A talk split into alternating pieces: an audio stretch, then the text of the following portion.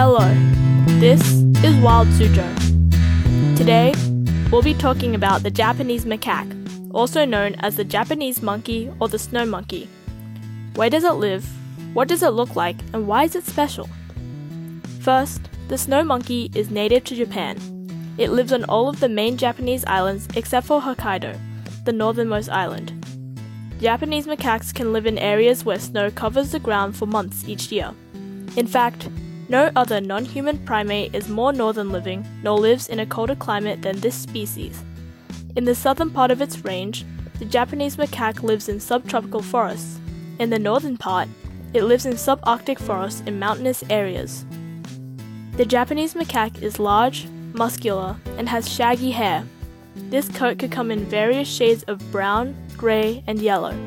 This fur is also well adapted to the cold and gets thicker as temperatures decrease. It has a short stump for a tail and it has a pink face.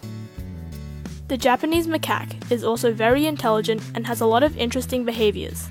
For example, researchers at Koshima Island left sweet potatoes on the beach for the monkeys. One female Japanese macaque washed the food using clean river water and then dipped the food into the salty seawater for flavor. They have also been seen rolling snowballs for fun. But perhaps the most interesting thing Japanese macaques do is go into hot springs during the colder months. This is to keep the macaques warm, but it also is a form of stress relief for them. Pregnant females and females attempting to become pregnant will soak in the springs for longer periods of time. For Wild Suzhou, I'm Siana. Thanks for listening and see you next time.